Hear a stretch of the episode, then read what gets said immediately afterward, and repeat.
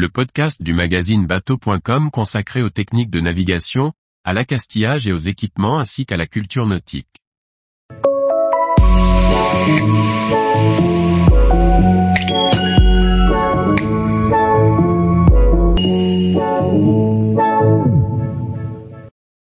Granada, une aventure maritime sur fond d'histoire contemporaine. Par Briag Merlet.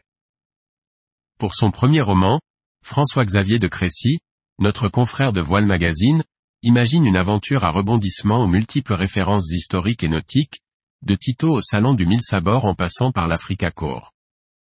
Un voyage réussi, du Croesti aux Caraïbes. Dès les premières pages de Granada, l'Odyssée du Poisson d'Or, François-Xavier de Crécy affiche la couleur.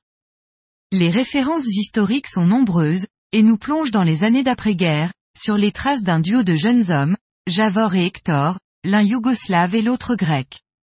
Autour de leur amitié dans le cadre du Nil Adriatique que l'on imagine paradisiaque, se nouent les fils d'une intrigue complexe, liée à deux mystérieux voiliers en construction, qui les emporteront vers l'aventure, en dehors du régime communiste. De rebondissement en rebondissement, et de navigation en esca, les deux amis voguent vers les Caraïbes.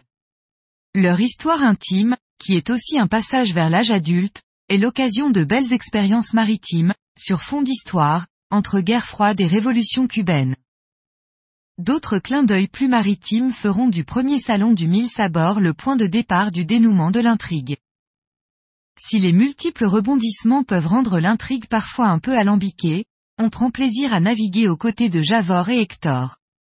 Les amateurs d'histoire trouveront plaisir à saisir les références, tandis que les férus de romans policiers et d'aventure tenteront de comprendre tous les ressorts du roman. Les références musicales dénotent une sorte de nostalgie de l'auteur à cette époque des années 1970. Le lecteur s'attachera à la galerie de personnages, dont le duo, à sa façon, renouvelle un style d'aventure maritime au long cours qui n'a pas à rougir face à des fresques historiques plus anciennes à la façon du couple Jack Aubrey et Stephen Mathurin de Patrick O'Brien. Il ne faudra pas rechercher dans Granada un roman pointu sur la voile et la navigation, mais un divertissement et une évasion littéraire. Pour son premier roman, notre confrère François-Xavier de Crécy réalise un premier essai réussi. Edition Zonde Collection La Bibliothèque de Tibère. 271 pages. 19 euros. Tous les jours, retrouvez l'actualité nautique sur le site bateau.com. Et n'oubliez pas de laisser 5 étoiles sur votre logiciel de podcast.